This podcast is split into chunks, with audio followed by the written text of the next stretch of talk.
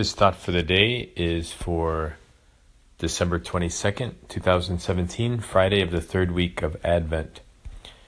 My comments will be on the first reading from 1 Samuel chapter 1 verses 24 to 28.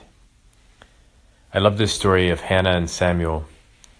Hannah was unable to have a child, so she begged the Lord to hear her prayer.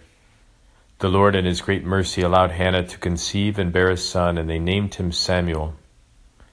Incredibly, she offered the child back to God. She gave Samuel to the priest Eli, who raised Samuel in the temple of God. Samuel was dedicated to the Lord from his conception throughout his entire life. I find this story so heartwarming and refreshing because Hannah realized that every good gift, even the blessing of this miracle child, Samuel, comes from God and should return to God. This was the gift for which she prayed, for which she begged God. Yet she was willing to give him back to God.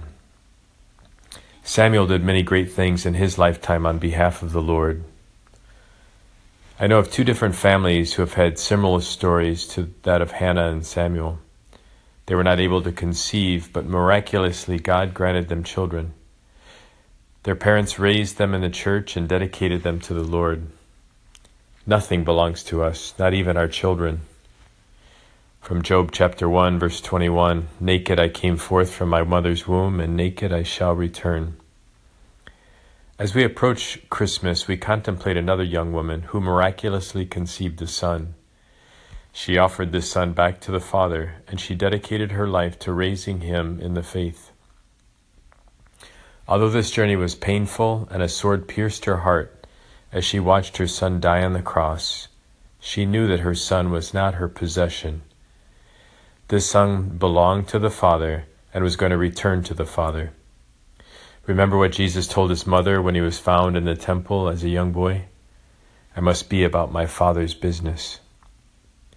What an unselfish example Mary showed us by surrendering her son into the Father's hands. Mary and Hannah both show us how to offer back to God every good gift that He grants us. If you sing well, sing God's praises. If you speak well, speak God's praises.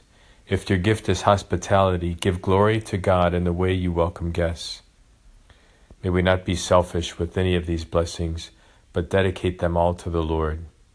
May we follow Hannah and Mary's example of generosity and faithfulness. May we dedicate our lives, our very beings, to serving God and others with the gifts and talents God has given us. So we ask ourselves Do I realize that my children and every good gift comes from God and should be offered back to God? Have I dedicated my children to God and taught them the faith? What am I not willing to surrender to the Lord? And how can I better offer my gifts and talents to the Lord? Have a blessed day, everyone.